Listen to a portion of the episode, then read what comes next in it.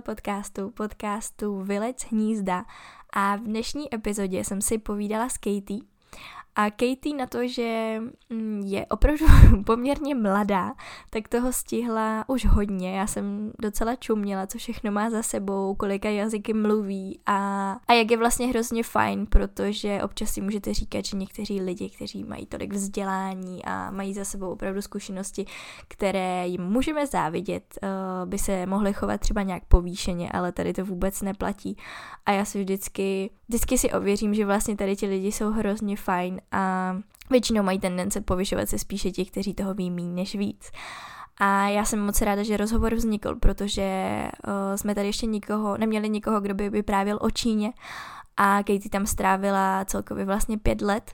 Měla určitě co vyprávět a já jsem hrozně ráda, že to s váma můžu sdílet, takže už to tady nebudu moc natahovat a jdeme na to.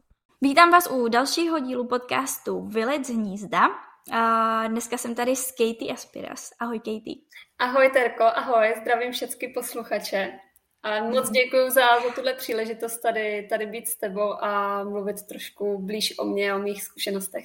No to já děkuji, že jsi udělala čas a že aspoň posluchači se můžou slyšet něco nového. A Katie je teda cestovatelka, je to milovnice cizích jazyků, s manželem má skvělý Instagram, takže pokud vás zajímá angličtina, tak se určitě podívejte a pot, určitě potom na konci řekneme, jak se jmenuje a všechno, takže se tam budete moci podívat. Má za sebou docela dost zahraničních zkušeností, bakalářské studium studovala ve francouzštině, během toho byla 6 měsíců na Erasmu ve Velké Británii a my si dneska budeme teda povídat hlavně o jejich zkušenostech z Číny, kde byla rok na jazykovém kursu a potom tam vlastně čtyři roky působila jako letuška právě u čínských aerolinek. Myslím, že posluchači už tak jako z úvodu pochopili, že jsi dobrodruh. A mě by zajímalo, kde to začalo, kdy jsi začala mít takové jako choutky vyrazit do světa. Tak eh, možná nečekaně, ale začalo to relativně hodně brzo. Začalo tohle to vlastně celý, když mi bylo asi 12. Mm-hmm. Bylo to v době, kdy jsem vlastně zpívala v dětském pěveckém sboru v mém vlastně mhm. rodném městě ve Vysoké Mítě ve sboru Rubínek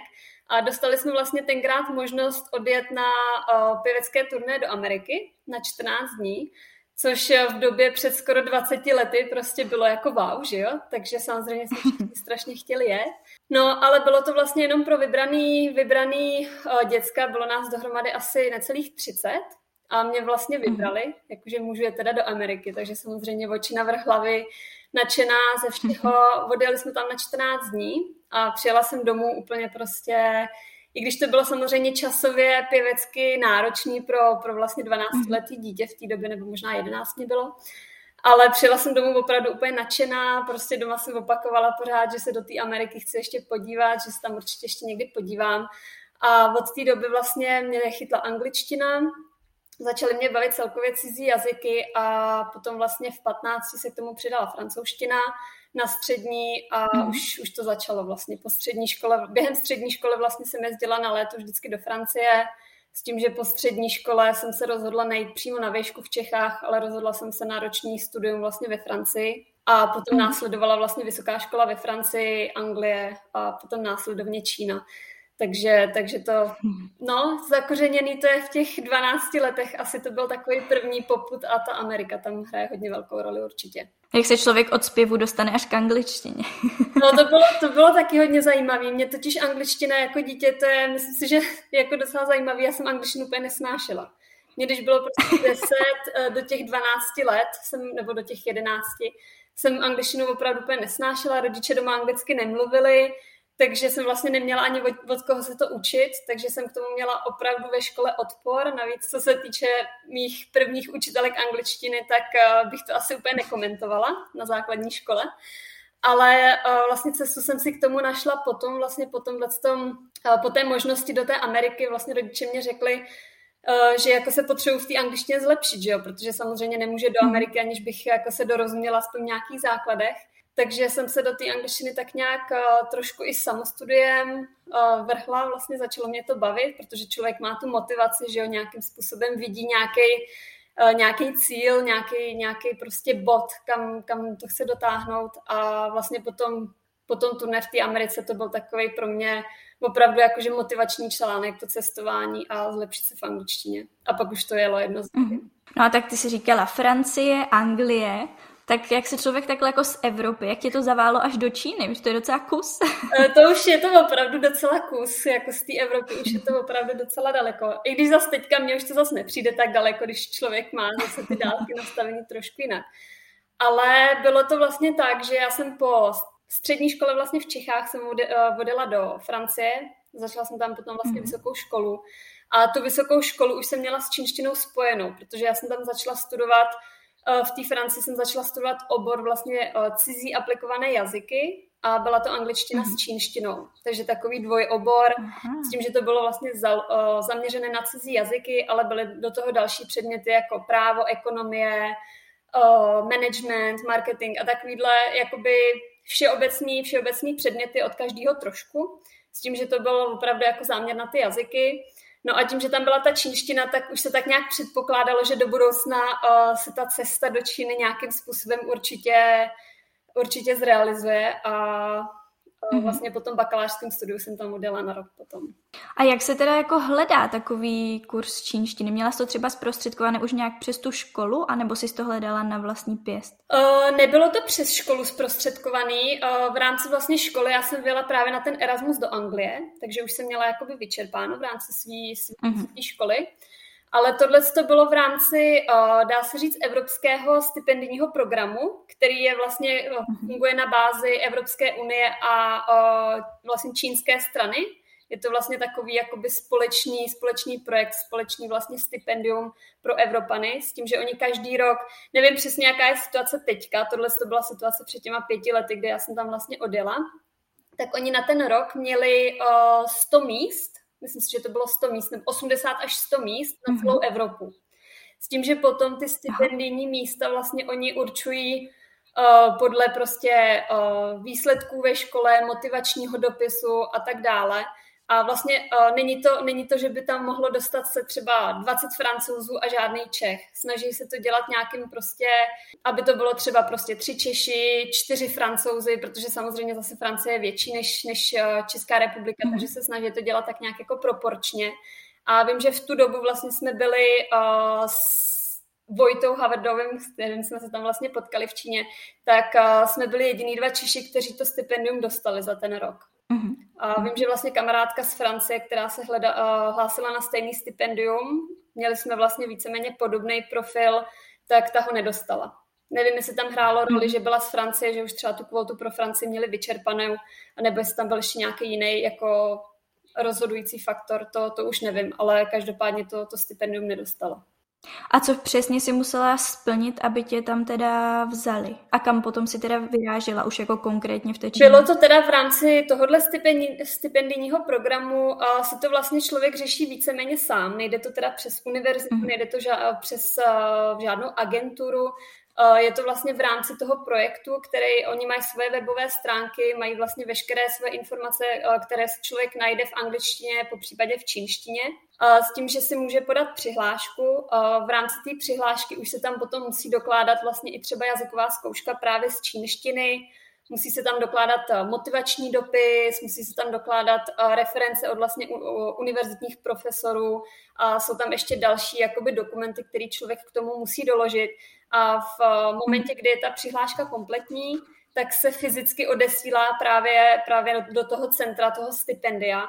A oni vám potom vlastně během, myslím si, že to trvalo příprava, když řeknu jako přípravu jako takovou, tak určitě rok dopředu.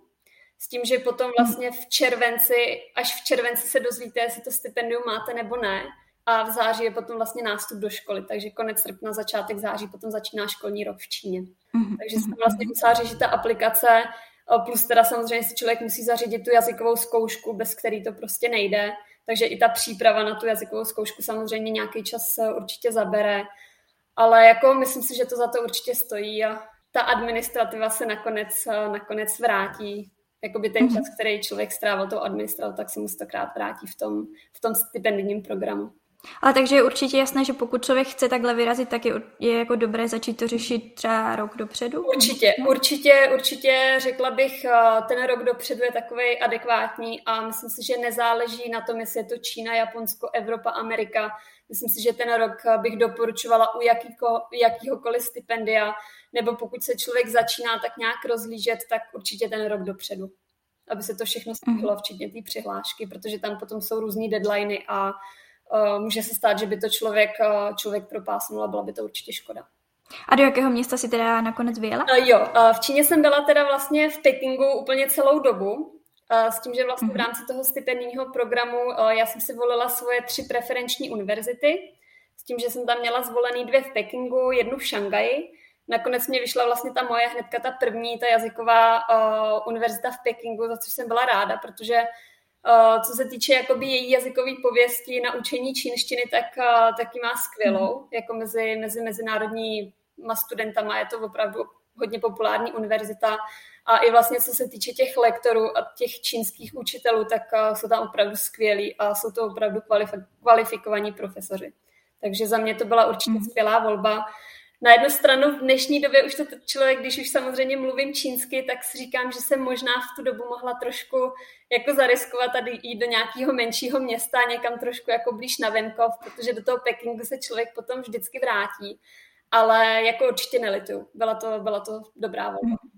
A když už si teda takhle o, jela do Číny, tak co ti na to třeba řekli doma? Protože si myslím, že Čína, nevím, nejsem si úplně jistá, že si je zrovna jako nejpopulárnější stát, kam chceš poslat své dítě.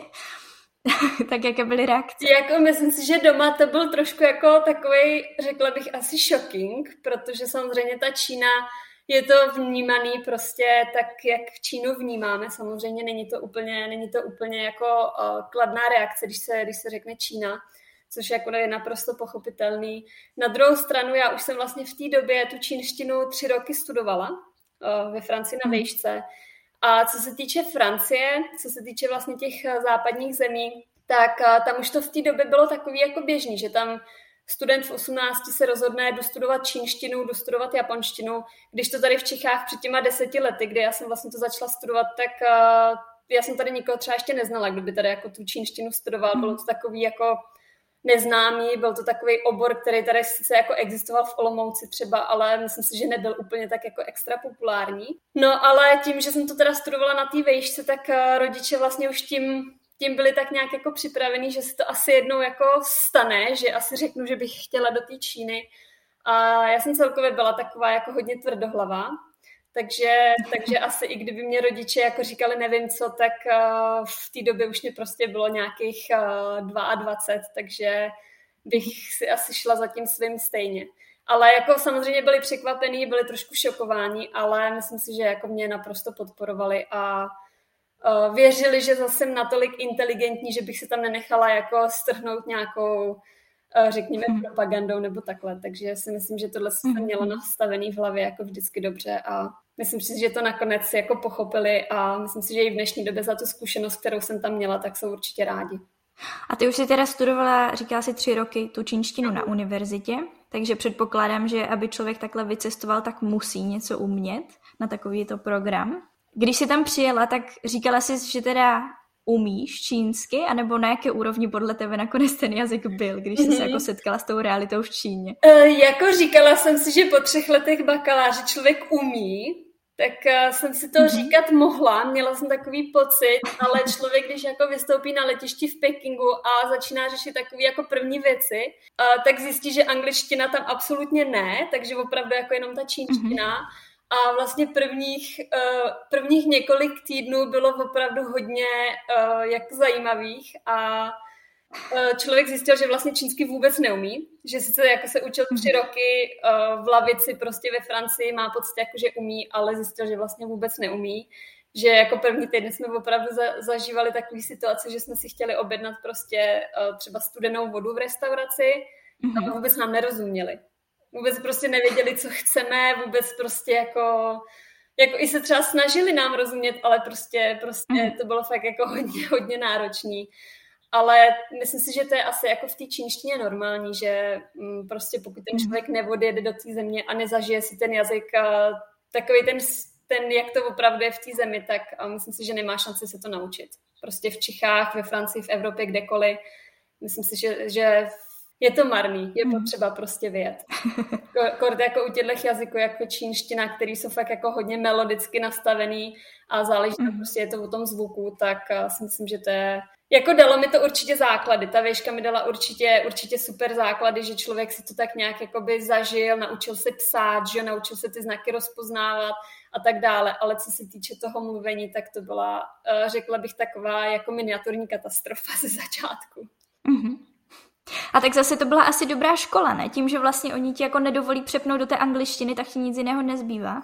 Jo, jako říkáš to úplně přesně, to zase jako na druhou stranu, to byla opravdu taková ta škola života uh, jako úplně asi nejlepší, kterou jsem kdy měla, protože člověk je prostě hozený do vody a plav si. Jo, s tím, že ze začátku je to samozřejmě uh, občas náročný, člověk si říká, jo, jako tři roky jsem strávila denním učením čínštiny, fakt jsem se tomu věnovala naplno a najednou má pocit, že vlastně se nic nenaučil, ale na druhou stranu on se to naučil, jenom si to potřebuje zažít prostě v té Číně a potřebuje se naučit mm-hmm. správně ty, ty tóny prostě v těch, v té v té Číně napřímo, ne prostě z učebnice, ne prostě z nahrávky, ale jako postupně to jde. A určitě bylo vidět, že vlastně postupem času jsme měli třeba obrovskou výhodu oproti těm lidem, kteří neměli vůbec žádný základ z vejšky, třeba můj vlastně mm. nínější manžel, ten uh, vlastně přijel do Číny, neuměl vůbec nic a po tom roce tam byl opravdu strašně velký rozdíl, protože on začínal úplně od nuly, on neuměl vůbec nic a my už jsme měli trošku jako ty základy z té vejšky a po tom roce tam byl opravdu jako extrémní rozdíl. Takže určitě, určitě to něco do sebe mělo, že jsme ty základy z té vejšky měli. A když už se teda měli ty základy, tak uh s čím se jako počítalo, že vám dá ten jazykový kurz? Mm-hmm. Že jako na jakou úroveň jste se měli dostat plus minus? Uh, tam vlastně bylo, my jsme měli rozřazovací testy. Na začátku vlastně, než mm-hmm. jsme nastoupili uh, do té naší úrovně, tak jsme měli všichni, prostě kdo na tu univerzitu nastoupí, tak jsme měli rozřazovací testy.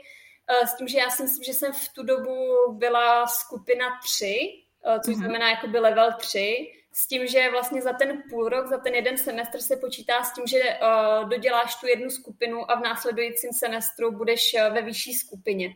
Takže já jsem tam vlastně během toho roku jsem tam dodělala skupinu 3 a 4, což odpovídalo mhm. zhruba mm-hmm. jakoby jazykový zkoušce HSK 3 a HSK 4. HSK jsou vlastně uh, jazykové zkoušky založené na vlastně hodnocení čínštiny, v té době, kdy já jsem tam mhm. byla, nebo do loňského roku těch eh, jazykových úrovní bylo šest.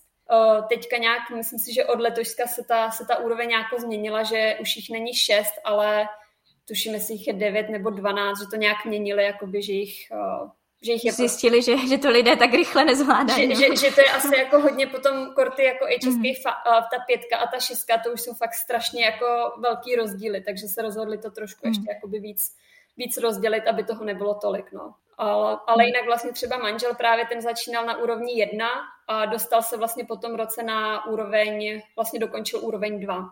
Jako ty rozřazovací testy tam byly, byly super, že vlastně člověk se tak nějak na základě těch svých znalostí prostě dostane do té úrovně, kam opravdu patří. S tím, že když někdo měl třeba pocit vyloženě, že mu ten test jako nedopadl dobře a chtěl by jako se dostat do vyšší úrovně, tak samozřejmě mohl, můžeš si říct, chci do mhm. úrovně čtyři, ale potom je to o to náročnější, že vlastně ten level úplně neodpovídá tvým třeba znalostem. Jasně. A jak intenzivní to bylo? Jak často jste měli třeba hodiny? Mm-hmm. Bylo to vlastně o, od pondělí do pátku, měli jsme vždycky čtyři hodiny o, dopoledne, takže o, od 8 do 12. A mm-hmm. pak tam byly občas jakoby odpolední nějaký aktivity, ale většinou jsme měli odpoledne volno právě jakoby na o, samoučení, že aby jsme si to vlastně opakovali, to, co jsme se naučili, protože to bylo opravdu docela jako driak, co se týče na slovíčka a tak dále. Hlavně se tam učíme vlastně i psát, což zabere strašně moc času, jako učit se psaní češtiny. Mm-hmm takže tam bylo vlastně jako dost prostoru právě i na to, na to samoučení potom vlastně po škole. A samozřejmě je to i myšlený, jsi sice jako na univerzitě na jazykovém kurzu, ale je tam určitě i prostor na to, aby se to člověk šel prostě do města vyzkoušet a měl prostor na to zažít si tu čínštinu v reálném životě a nejenom sedět právě jako v lavici a učit se to ve škole. Hmm což bylo naprosto super. Takže ty teď umíš anglicky, francouzsky a čínsky. Jo. Nebo ještě něco? No, zatím se to tak jako zaseklo tady a mám strašně jako španělštinu, že bych si chtěla dodělat. takže, takže to je určitě takové jako, jako můj takový asi životní možná sen bych to řekla, protože jsem na to chystám strašně mm. dlouho, ale prostě pořád jsem si k tomu tak nějak jako občas něco málo jedu na Duolingo nebo takhle, ale jako chtěla bych se, chtěla bych se do toho dostat určitě nějak víc, protože španělština mě, mě lákala fakt asi od, od možná od nějakých 10-12 let, ale mm-hmm. nikdy prostě jsem k tomu neměla nějak moc asi příležitost, no. Takže bych do budoucna... Tak já myslím, že i jako za tu dobu si to stihláš až. ono, jako je, je, pravda, že ta čínština i předtím vlastně francouzština, že to opravdu byly takový docela jako těžký jazyky, který opravdu zaberou hodně času. Což mm. si myslím, že třeba ta španělština by do budoucna nemusela zabrat úplně tolik času jako ta čínština, že i s tou francouzštinou to má něco to společného, takže Přesně tak, že jsem chtěla říct, že jestli máš základ z francouzštiny, tak tam to pomáhá docela dost. Přesně, takže doufám, že do budoucna by se to dalo jednou třeba i formu jako nějakého self-study a uvidíme, jak to všechno mm-hmm. bude. Já jsem se chtěla zeptat i na to, jak jako šokující byla celkově Čína a celkově ta kultura, ať už třeba když jsi byla ve městě nebo i v té škole, jak moc se to lišilo, protože přece jenom ti lidi jsou vychováváni trošku jinak než my v Evropě.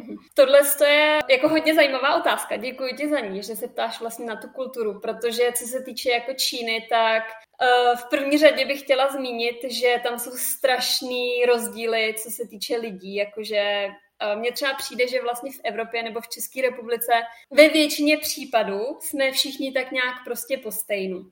Jo, taková prostě mm-hmm. nějaká jako, dejme tomu střední vrstva, všichni jsme tak nějak jako sociálně sociálně, kulturně na tom podobně. Samozřejmě, když člověk nepočítá, nepočítá nějaký jako výjimky nebo takhle. Ale myslím si, že co se týče i nějakého toho jako sociálně kulturního zázemí, tak mám víceméně většina z nás hodně jako podobných. Což v mhm. Číně se naprosto, naprosto vymyká a vůbec se to tam takhle jako nedá, nedá srovnávat. Takže eh, když se třeba jako bavíme o čínské kultuře nebo nějakých jako sociálních, eh, sociálních věcech, tak je to tam strašně, strašně odlišný. Tam pokud člověk žije v Pekingu, tak se setká s určitým typem prostě Číňanů a pokud odjede na venkov, tak má pocit, že je pomalu v jiný zemi. Jo, že prostě my se třeba na té univerzitě, tam samozřejmě jsou to eh, vyhlášení profesoři, jsou prostě inteligentní, studovali třeba v zahraničí, studovali, já jsem měla třeba i kamarádku, která eh, v současné, myslím si, že ještě v současné době, že třeba učí na Harvardu čínštinu, Jo, takže jako člověk se potká, potká s takovýma lidma jako docela i prostě kapacitama, ale na druhou stranu potom, potom prostě odjede někam na výlet na ten venkov a potká se tam s mm. lidma, který vlastně uh, jako nemají doma záchod, který prostě uh, kromě té své obživy na těch, na těch políčkách vlastně nemají, nemají moc jako přístup k nějaký prostě jako supermarkety třeba v životě neviděli pomalu.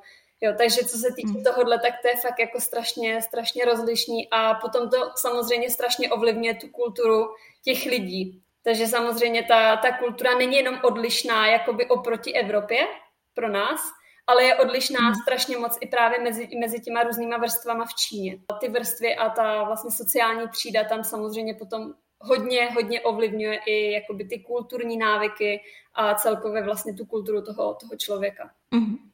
A co se týče třeba nějakého chování, tak stal se ti i jako nějaký trapas, že jsi udělala něco, co v Číně nebylo úplně jako... Mm, že se to jako normálně nedělá, že jako jsi byla třeba eh, needukovaná v tomhle směru ze začátku. Uh, jako co, co musím říct, jak třeba u Číňanů vlastně je takovým zvykem, že jako oni prostě tak nějak všude jako plivají, nebo třeba u jídla prostě je pro ně normální, že krkají a tak. Což je pro nás jako absolutní tabu, že jo? Jako tady, když půjdeš do restaurace, tak se tady prostě nikdo nekrkne po jídle. Tam je to naprosto normální. Ale zas na druhou stranu, já musím třeba říct, že mě tam strašně překvapilo. A to jsem si všimla vlastně až po určitý době, že jako pro nás, pro Evropany, je třeba normální, že my jako docela občas nahlas smrkáme. že když prostě člověk mm-hmm. smrká, tak aby si jako ulevil tomu Já smrkám nos. extrémně na hlas. Já takže... jsem taky takový typ člověka, že mám pocit, že jako když si chci ulevit od toho, od toho nosu prostě, tak fakt jako je ten zvuk relativně jako hodně slyšet. No a tohle to třeba zrovna v Číně je takový docela jako neúplně prostě polite, jako jo, takže mm-hmm. Takže to jsem si po nějaký době vlastně uvědomila, že jako když jsem byla třeba v metru a prostě začala jsem smrkat, tak najednou prostě Číňani po mně jako koukají, říkám, aha, tak to asi úplně nebude jako jako tady prostě taky korektní. Takže to byl takový zase jako ten obrácený prostě, uh, obrácený prostě kulturní trošku šok, že jsem si vlastně říkala to, co pro nás v Evropě je na, většinou jako normální, nikdo se tady jako mhm. nekouká po lidech, co prostě smrkají nebo tak, tak tam zase bylo takový jako trošku trošku tabu, no. Takže jako každá, každá, každá kultura má svoje a to, co mě třeba vadilo jako u Číňanů, tak pro mě prostě je normální a to, co zase třeba dělala já, tak pro mhm. mě jako neúplně, neúplně jako přijatelný, no. Takže, takže samozřejmě i, i já jsem tam měla takový svoje momenty, jako kdy, kdy jsem si připadala potom vlastně jako trapně a říkám si, aha, tak už se na to budu dávat pozor. A je pravda, že do dneška, do dneška se snažím občas si na to jako dávat pozor, i teď, když už je člověk samozřejmě tady, jako v Čechách a v Evropě, mm-hmm. ale většinou se na to prostě vzpomenu u toho, no. To je taková jenom... Jako... Hlavně to taková věc, co tě jako nenapadne, že? Vůbec, jako nenapadlo, vůbec. že něko, ně, někomu bude vadit, že nahlas smrká. ne, jsem chtěla říct, že to je opravdu, že člověk, jako pokud si tu kulturu nezažije, tak vlastně ani nemá možnost zjistit, jaký tam jsou prostě ty kulturní rozdíly. A tohle je jenom jeden prostě z mnoha, z mnoha příkladů. Takže, takže já už, já už jsem říkala, mm. už se jako v různých kulturách nedivím asi jako vůbec ničemu. No. Člověk musí být tak trošku připravený na všecko. A s čínskou kulturou, respektive společností, se pojí i propaganda, která se hodně často omývá i v médiích. Tak jak moc si to vnímala tam přímo na místě? Jako byl tam nějaký výplach mozku, nebo to prostě člověk zase tolik jako nevnímá, pokud není úplně součást té společnosti třeba od narození? Hele, já musím říct, že co se týče té tý propagandy, tak eh, jako co se týče mě, jako zahraničního studenta, a potom vlastně v budoucnu uh, zahraničního vlastně pracovníka v Číně, tak uh, já nemůžu říct, že by se mě jako čínská propaganda úplně nějakým způsobem jako hodně týkala. Já si myslím, že, že tam je to spíš prostě v těch uh, Číňanech asi trošku jako zakořeněný odmala, že oni to prostě už berou, oni to ani neberou prostě, oni jako ne, neberou to jako propagandu, že oni to berou prostě jako součást, součást jejich prostě vzdělání, protože oni od, od malička, od malička tam jedou prostě ty, ty svoje jako písně a básně a všechno možný, mm-hmm. takže pro ně to je jakoby součást jejich společnosti, pro ně to je relativně naprosto normální. Co se týče nás vlastně ve škole, co se týče prostě i třeba učebnic nebo jakoby našich učitelů, tak uh, tam víceméně jako nedocházelo jako k žádný vyloženě prostě propagandě, že by se tam měl nějaký jako čínský propagandistický texty jako v učebnicích, to vůbec ne, protože ty samozřejmě učebnice jsou jako směřují na zahraniční studenty, že, který se učí čínsky a zase jako na druhou, na druhou stranu um, jako ty Číňani, kteří ty knížky píšou a tak dále, tak uh, zase nejsou úplně prostě když to řeknu takhle, nejsou úplně pitomí, aby to prostě dávali jako do uh, cizí, nebo mhm. jakoby do knížek pro cizince, protože oni samozřejmě vědí. Zase na jednu stranu to jsou lidi, kteří studovali jako v zahraničí, takže si myslím, že by to asi jako by nemělo, nemělo smysl. Ale na mhm. druhou stranu, jako co se co se týče potom třeba vlastně uh, jako i ty mý práce, co se týče u Hainanu, tak uh, samozřejmě, uh, i když toho člověk není jakoby úplně součástí, že jako my jsme nemuseli, nemuseli jsme se jako zapojovat do nějakých, do nějakých jako propagandistických akcí nebo takhle, ale samozřejmě hmm. je to tam, je to tam cítit je to tam cítit, že i když eh, třeba Hainan Airlines byla prostě uh, do loňského roku vlastně privátní, privátní aerolinka, teďka v této době už jsou teda mm-hmm. státní, protože šli pod čínskou vládu vlastně v době covidu. Ale samozřejmě v určitých momentech ten člověk, který v tom nevyrůstal, člověk, který tam přišel vlastně ze zahraničí, tak samozřejmě tam tu, tu propagandu určitou, určitou cítí ať už je to vlastně jenom v tom, že prostě občas se třeba dělali nějaký jakoby promoční fotky nebo takhle a oni všude stáli s těma svýma prostě červenýma bannerama a tam prostě ty svoje mm-hmm. takový jako uh, všichni jsme silní a všichni to zvládneme společně a prostě hlavně musíme držet spolu a tak. To samozřejmě tam je, toho součástí, ale na druhou stranu myslím si, že to ani člověka, který přijde takhle jakoby zvenku, tak to nějakým způsobem asi jako neuráží nebo nějakým způsobem jako neovlivní. Já jsem to třeba jako brala, že to je prostě součást jejich, jejich společnosti a pokud oni, oni s tím nemají víceméně v rámci té práce jako problém, tak eh, proč já bych s tím měla mít, měla mít problém jakoby sama za sebe? Pokud mě vyloženě nenutili do nějaký prostě jako propagandy mě samotnou, ale to se tam nikdy nestalo. Hlavně mi přijde, že třeba s Čínou je to tak jako úzce spojené, ale když teď si po, jako vyprávěla o tady těchto věcech, třeba o tom focení a tak, tak když se podíváme na Ameriku, tak mi přijde, že určitá část lidí jako taky je trochu, jako že ti Američani jsou taky jako hodně jako patriarch, jako pat, ježiš, patrioti. patrioti, patrioti.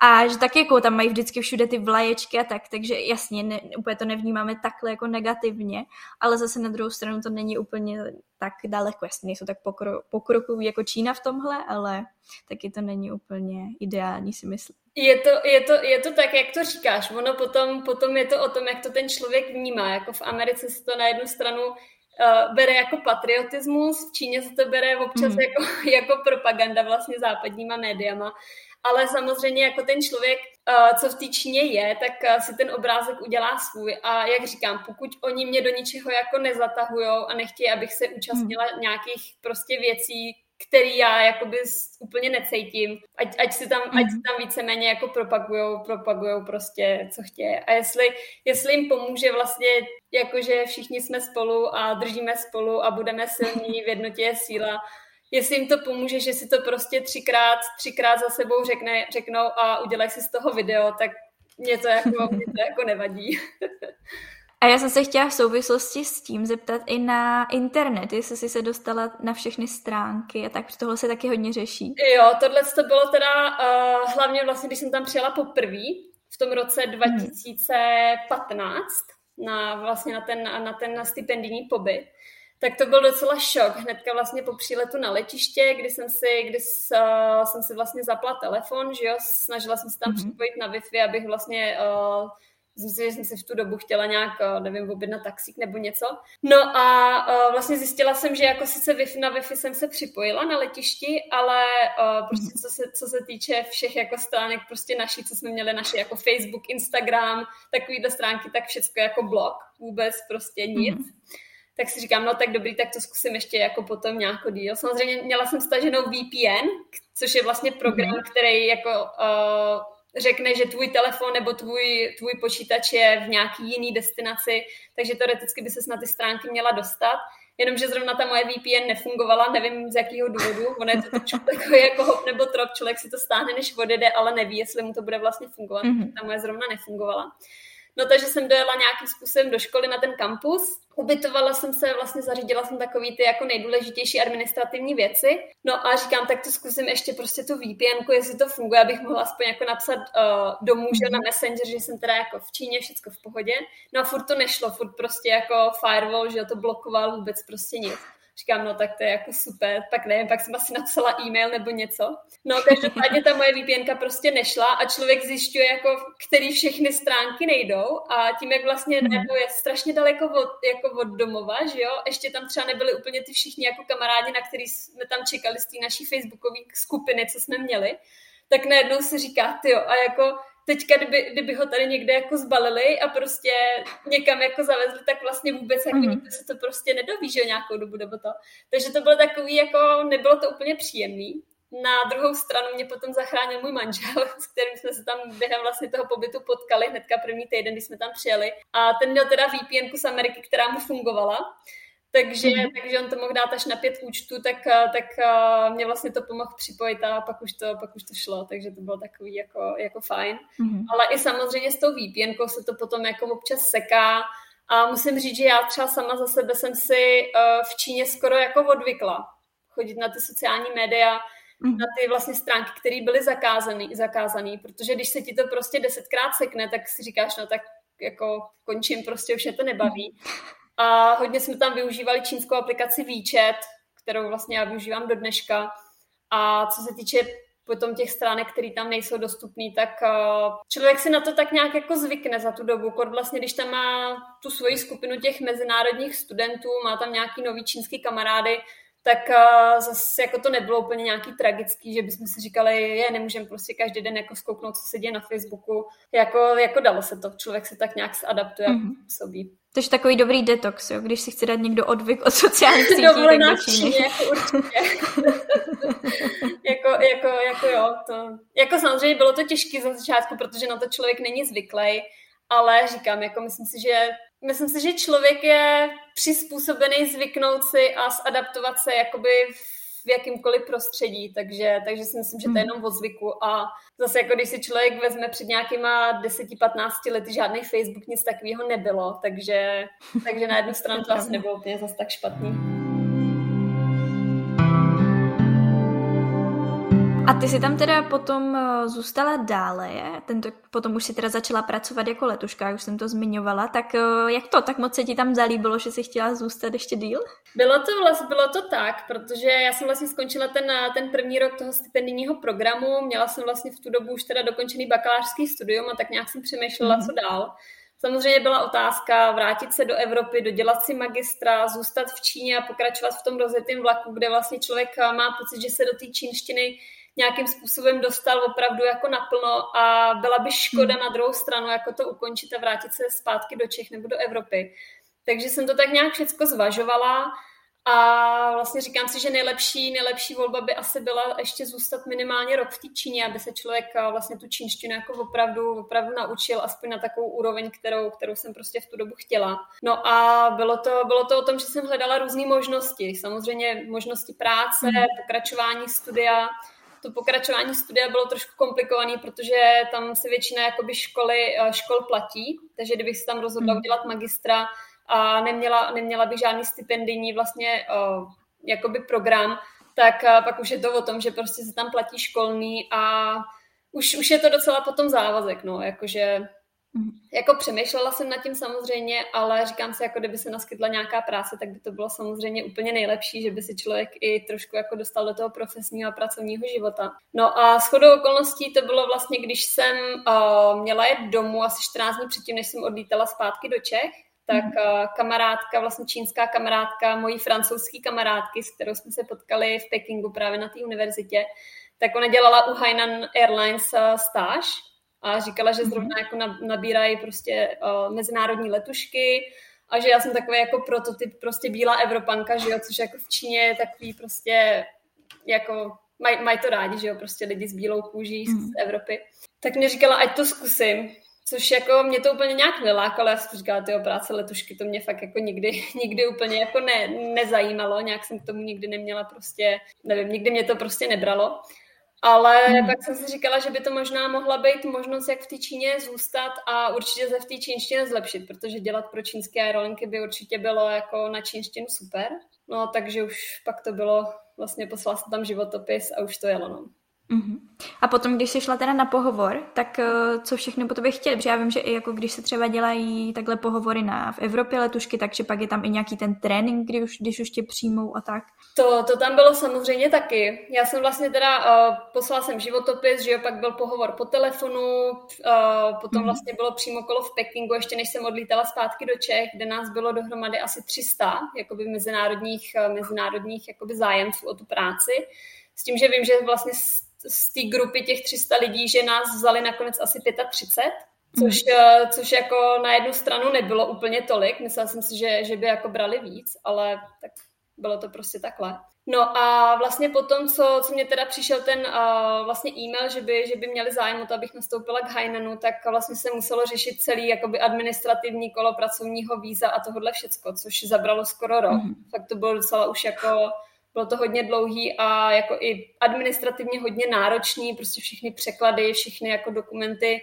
Mm. Fa- fakt to bylo docela jako hodně to, hodně to lustrovali všechny prostě, uh, no bylo to jako fakt náročný. No a potom vlastně, když jsem teda uh, odjela do Číny, tak tam byl ten právě tříměsíční trénink. Takže jakoby mhm. školení, prostě to zprávě, jak mluvila o tom, že třeba i v Evropě mají vlastně to, to základní školení, než nastoupí vyloženě jakoby u nás se to teda už počítalo jakoby v rámci práce, že je to školení tříměsíční, ale to byl teda fakt jako driák, to bylo hodně náročný. Tři měsíce opravdu uh, každý den od pondělí do soboty s tím, že jsme měli volnou jenom mhm. neděli. Od rána, od rána jsme měli, tuším, že to bylo od půl osmí do večera do pěti s tím, s tím, že ráno jsme museli stávat v 6, nebo ještě možná dřív, protože jsme museli mm-hmm. chodit už jako ustrojený v rámci jako letuškovského prostě profesionálního úboru, hotový vlasy, make-up, eh, nechty, prostě úplně všechno.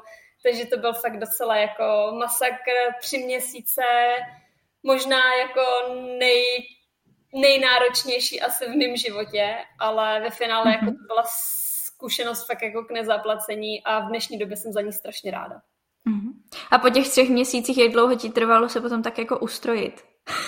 Hele, jako uh, ze začátku to bylo hrozný. Ze začátku, než jsme se naučili dělat prostě ten ban, že jo, ty vlasy a tohle, tak mm-hmm. fakt, fakt jako třeba hodinu jsem si dělala jenom vlasy, jo. Pak už, pak už, když člověk prošel tím školením a byly fakt jako lety, jakože jsme normálně lítali, tak jako ty vlasy, ten ban už jsem pak měla prostě za pět, deset minut to bylo všecko hotové, včetně, včetně prostě mm. laků, že jo, všecko, všecko to. Takže pak už to byla jako rychlovka. Ale během toho školení to byla fakt jako katastrofa, no. To bylo fakt, to jsme mhm. stávali o hodinu prostě dřív, jenom kvůli tomu, aby jsme měli jistotu, že stihneme si udělat vlasy. Jo. A měli třeba požadavky i na výšku, nebo třeba na tetování. Vím, že někde nemůžeš mít tetování. Uh, bylo požadavky na oboje, vlastně na výšku. Mm-hmm. Myslím si, uh, jako na výšku oni neměli vyloženě, že bys musela mít uh, třeba metr sedmdesát, ale měli, že mm-hmm. musíš na na špičkách dosáhnout, nevím jestli 2 metry 20 nebo 2 metry 40, to bych mhm. teďka úplně jako kecela, ale vím, že jsme tam měli přímo během toho pohovoru v Pekingu vlastně, že nás nechali stoupnout na špičky a museli jsme dosáhnout do určitý výšky. A pokud by člověk mm nedosáhnul, tak, tak bez toho vlak nejede, protože to měli změřený právě přímo kvůli těm vlastně overhead lockerům, který se dávají prostě příruční mhm. zavazadla. Takže to byla jakoby hodně důležitý požadavek vlastně v rámci té výšky. A potom ještě se stala, promiň, ještě se stala na jedno. Na tetování. Na tetování, jo, tetování. No, tetování bylo zakázaný, ale já teda jedno mám, takže jsem prošla, prošla jsem Hainanem uh, s tetováním. Nebyla jsem jediná, bylo, bylo nás tam víc. Tam šlo hlavně o to, aby tetování nebylo, nebylo na viditelném místě. Takže kdyby bylo mhm. třeba mm. na zápěstí nebo prostě tady někde jako nesmělo být vidět v uniformě. Já ho mám, já ho mhm. mám na krku, takže vůbec, vůbec jako nebylo vidět, nikdo o něm víceméně nevěděl, takže, takže to šlo. Ale jako mm. nemělo být, no. A když jsi teda potom už začala lítat, tak eh, jak vypadal tvůj typický let, nebo co všechno takhle jako po vás chtěli během toho letu? Je to stejné, jako když člověk třeba letí tady s Ryanerem, nebo jsou tam nějaké jako eh, special požadavky? Jako úplně to asi stejný nebude, protože tyhle ty nízkonákladovky samozřejmě tam se jako nic moc neřeší, že jo, tam jako je to takový volnější. Eh, co se mhm. týče u nás, tak tím, že vlastně Hainan Airlines jsou víceméně prémiové aerolinky, jsou vlastně mhm. taková jakoby vyšší, no prostě prémiový, takže tam samozřejmě, co se týče i toho servisu a celkově vlastně těch požadavků na, na ty letušky byly samozřejmě vyšší, ať už je to, ať už je to v rámci jakoby toho profesionálního image, a nebo prostě i třeba těch jazykových zkušeností a tak, tak tam byly jako uh, určitě, určitě vyšší požadavky.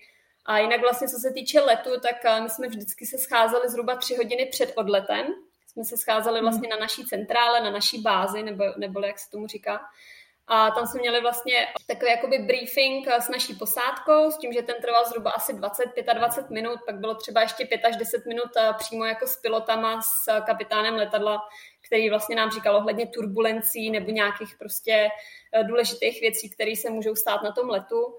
No a jinak během toho briefingu vlastně s naší posádkou vlastně vedoucí letu vždycky rozdal čísla, každý to číslo má na starosti určitou, určitou část letadla, určitý vlastně cestující v tom letadle, má zároveň na starost uh, určitý prostě emergency duties, to znamená, že v případě nějaké evakuace nebo v případě nějakého prostě uh, neštěstí na palubě, co se může stát mm-hmm. požár, co se může stát uh, evakuace nebo nějaké takovéhle věci, tak každá letuška má vlastně svoje zodpoved, svoji zodpovědnost, co musí udělat předtím, než vlastně to letadlo opustí, protože samozřejmě letušky mm-hmm. jde, jde hlavně o, o bezpečnost cestujících na palubě. Není to jenom o tom, že, že jsme tam servírky v oblacích, ale je to právě a hlavně z důvodu té bezpečnosti. Takže na tohle se v Hainanu uh, dbalo hodně. Ta bezpečnost tam byla mm-hmm. jakoby number one. Prostě měli jsme tam určitý red lines, neboli červený, takový, jakoby, říkal s tomu prostě červený linky a bez to se, bez, m, mm, přes to prostě nejel vlak. Takže pokud bychom to mm-hmm. jakoby porušili nebo měli tam nějaký prostě problém v rámci tohohle, tak uh, by došlo víceméně, předpokládám, asi k okamžitýmu vyhazovu nebo prostě nějaký finanční postih a tak, a tak dále.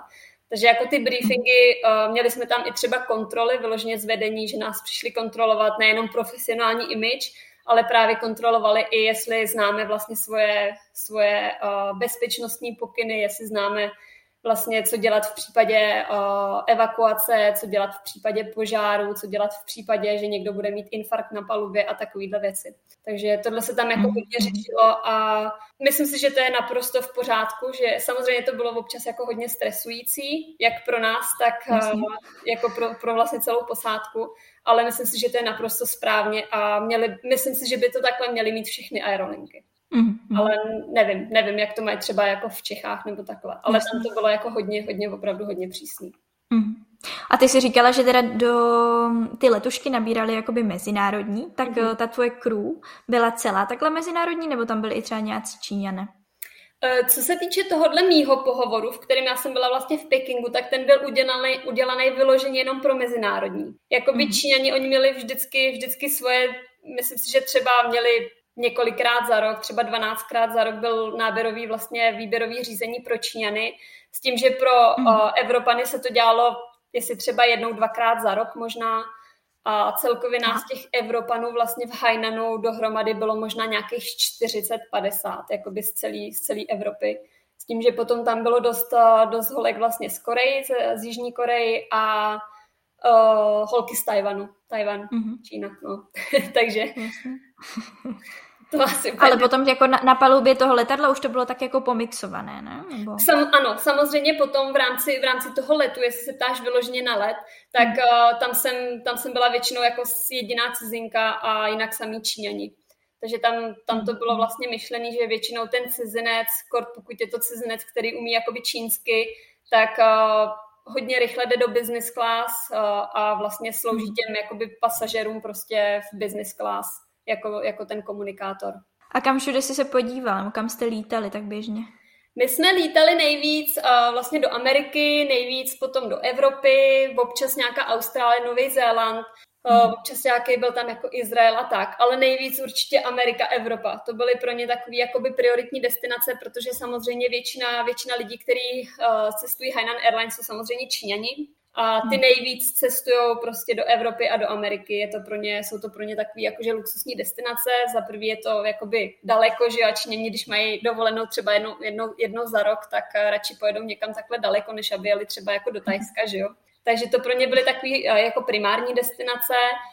A potom říkám občas eh, Austrálie, Nový Zéland, co mě trošku mrzí, že jsme třeba nelítali jako víc po Ázii, protože to je zase pro ně mhm. jako strašně blízko, takže když se lítalo, oni třeba lítali do Větnamu nebo do Tajska, ale byly to jakoby tam a zpátky, že tam nebyl žádný layover. Takže to mhm. většinou lítali Číňani, že tam ani nepotřebovali jako mezinárodní letušky, ty se spíš jakoby drželi na tu Ameriku, Evropu a na ty víceméně prémiové lety. A jak moc náročné to bylo časově? Jak jako často si třeba ty lety měla, jak, jak, s jakou frekvencí jste měli třeba volno? Eh, co se týče těch letů, tak eh, tím, že vlastně já jsem lítala převážně mezinárodní lety a byl mhm. tam určitý limit, kolik vlastně hodin leteckých můžeme mít za měsíc. V tu dobu, kdy já jsem lítala, tak vlastně byl ten limit přímo daný, eh, daný vlastně čínským, čínským leteckým průmyslem, Prostě bylo mhm. dané, že se nesmí překročit 110 leteckých hodin. Takže to zhruba plus minus vycházelo jeden zpáteční let za týden, mezinárodní. Takže vlastně eh, třeba plácnu v pondělí jsem letěla eh, z Pekingu do eh, Chicaga a ve čtvrtek mm-hmm. jsem letěla z Chicaga do Pekingu zpátky a to byl můj plán na týden. Jo. Tím, že samozřejmě občas se stalo, že jsme lítali i po Číně, takže těch letů potom bylo samozřejmě víc, ale pokud jsme zůstali takhle u těch mezinárodních letů, tak eh, to bylo víceméně jeden, jeden zpáteční let, maximálně jeden a půl, že to třeba vyšlo, že od pondělí do čtvrtka, pak byly dva, tři dny o, jakoby odpočinek a v neděli se třeba v neděli v noci se letělo znovu. Ale jinak, co se mhm. týče toho odpočinku, tak uh, za mě já se určitě nemůžu stěžovat, protože v rámci těch mezinárodních letů já jsem měla dost odpočinku během těch layoverů, když jsme třeba letěli do Evropy nebo do Ameriky, tak většinou tam měl člověk mhm. mezi 24 až, dejme tomu, 72 dvoma hodinama vlastně volného času. Mm-hmm. A potom, když se vrátíme do Pekingu, tak jsme tam měli další dva až čtyři volné dny. Takže jako co se týče toho času, tak to nebylo úplně zas tak špatný. Ale třeba mm-hmm. Číňanky, které lítali jako lety po Číně, který třeba neuměli úplně moc dobře anglicky nebo třeba byli noví a nenechali ještě lítat mezinárodní mm-hmm. lety, tak ty se jako nalítali po Číně dost, protože tam ty lety jsou třeba dvě, tři, čtyři hodiny a těch letů, aby prostě člověk měl jako 80 až 100 hodin, tak se jich muselo nalítat opravdu hodně. No. Takže v tomhle jsme byli určitě, určitě privilegovaní A je to, je to na jednu stranu normální, jsme jako cizinci, takže nás využívali na ty, na ty zahraniční hmm. lety, což bylo super. A ubytování vám vždycky zařizovala ta aerolinka, jako na té dané lokaci? Přesně tak, tohle to byla, já bych řekla, strašná, strašná výhoda vlastně toho zaměstnání, že člověk vlastně cestuje, podívá se na místa, na který by se možná, možná jen tak nepodíval a vlastně má tam hrazený hotel, má tam hrazený uh, jídlo, takže nemusí nic moc, nic moc extra uh, jako řešit, takže je to taková Samozřejmě někdy je to náročný, je to, je to fyzická práce v tom letadle, co si mm-hmm. budeme povídat, ale občas, občas ta odměna toho, toho layoveru neboli vlastně toho, toho letu přes noc je, je skvělá. A v Číně si měla tu základnu, nebo jako taky si musela, musela si to ubytování platit ty, anebo jste ho měli taky vlastně od těch aerolinek? E, v Číně jsme si museli, museli ubytování vlastně uh, najít sam, nebo ze začátku jsme mohli být na jejich ubytování, ale to byla taková mm. ubytovna, ve které nechceš být víc, než je, víc, než je absolutně nutný. Takže, takže vlastně jakmile jsme mohli, jakmile jsme se trošku jako zorientovali, tak jsme samozřejmě všichni chtěli si najít své vlastní ubytování. Uh, s tím, že to už, to už bylo víceméně na nás, to už jsme si mohli najít, jako mm-hmm. co jsme chtěli, uh, s tím, že potom vlastně společnost na to ubytování přispívá určitou částku, která uh, někomu to třeba pokryje celý to ubytování, někomu to pokryje pokryje nějakou určitou část, záleží, kdo, kdo chce kde bydlet a jaký chce kdo komfort. Mm, a tak je to super, že jako přispívají. Takže jako na jednu stranu je to super, že jsme tam vlastně, tím, že jsme byli z Evropy, tak jsme tam příspěvek na to ubytování měli což, což byla hmm. jako mhm. určitě výhoda. Já jsem se chtěla zeptat i na finance, pokud ti to nevadí, jako kolik si tak člověk tou prací vydělá? Jako je to, je to samozřejmě prostě, když se to srovná zrovna třeba s Čechama, tak je to samozřejmě mnohem, mnohem jako zajímavější, co se mhm. týče finanční, financí, je to i mnohem zajímavější, že se člověk opravdu prostě podívá a tak nějak si jako rozšíří ty obzory. Ale zas na druhou stranu, když to srovnám třeba jako co se týče těch prémiových aerolinek ve světě, Vis, Qatar, Emirates, tak si myslím, hmm. že je to naprosto srovnatelný a zase to není nějaký úplně jako, že by si člověk řekl, jo, tohle je, tohle je prostě jako práce, práce snů jako na celý život, protože si tam prostě člověk vydělá jako úplně šílený balík. To zase jako určitě, určitě není. Jako samozřejmě oproti hmm. Čechám, Čechám to bylo, bylo fajn, jako když prostě člověk je v té době nějakých 25, může si něco vydělat, něco našetřit, podívá se do světa, tak je to určitě, určitě super. A hlavně hmm. nemusí právě řešit to, ty hotely, že jo, to jídlo tam v zahraničí, už byla další jako skvělá, skvělá výhoda. Že pak se může víc soustředit na to, že si ty peníze nějakým způsobem ušetří, anebo si řekne, chci víc prostě mít jako nějaký zážitky, jsem tady třeba jenom jednou za hmm. život a, prostě jde do těch zážitků. Což jsme samozřejmě dělali, protože když, když člověk hmm. jako cestuje, tak uh, chceš tam něco zažít, chceš si něco vyzkoušet a myslím si, že tak je to správně. Mm-hmm, určitě já souhlasím.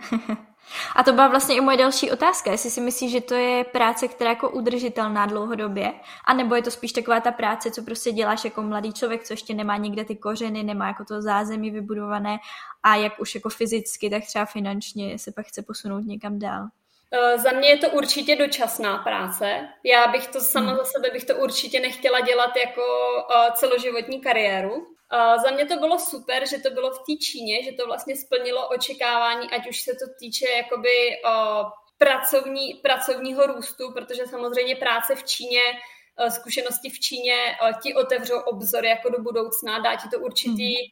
srovnání potom i co se týče, prostě člověk si možná, možná potom, potom té práce třeba v Evropě, kde má mnohem víc dovolený, kde má prostě třeba nějaký lepší benefit, tak si toho třeba do budoucna bude, bude i víc vážit ale jako určitě bych to nechtěla dělat eh, jako celoživotní kariéru, to určitě, určitě ne. Hmm. I když vím, že spoustu lidí to tak má, že třeba spoustu vlastně čínských Aha. kolegyň, který, který jsem tam potkala, tak oni už mají třeba i děti, uh, dělají to vlastně už třeba 20 let, 25 let a plánují vlastně tam z té práce jít do důchodu.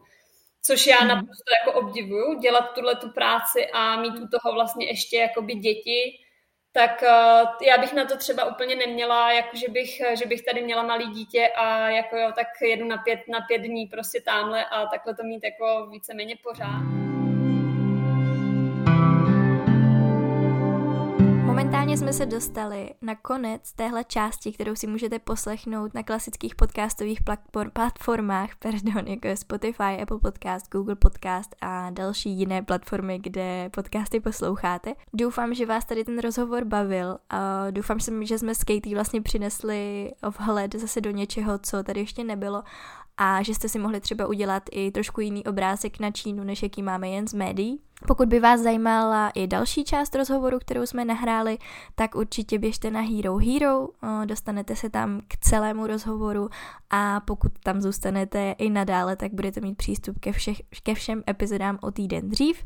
No a to už bude ode mě úplně všechno, veškeré odkazy a věci, které se k tomuto dílu pojí, najdete dole v popisku a já se na vás budu těšit zase za dva týdny v neděli. Rádi byste studovali v zahraničí, ale nevíte jak na to? Potřebujete pomoc s výběrem destinace? Chtěli byste zkusit práci v zahraniční firmě, ale máte strach, že to nezvládnete? Rádi byste nějakým způsobem pomohli naší planetě a chtěli zkusit dobrovolničení? Poslechněte si rady, typy, zkušenosti lidí, kteří už tohle všechno prožili nebo prožívají a zkuste to taky.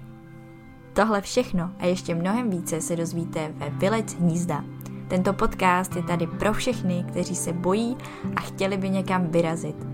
Seberte odvahu, poslechněte si pár rozhovorů, najděte destinaci a vyražte za svým snem.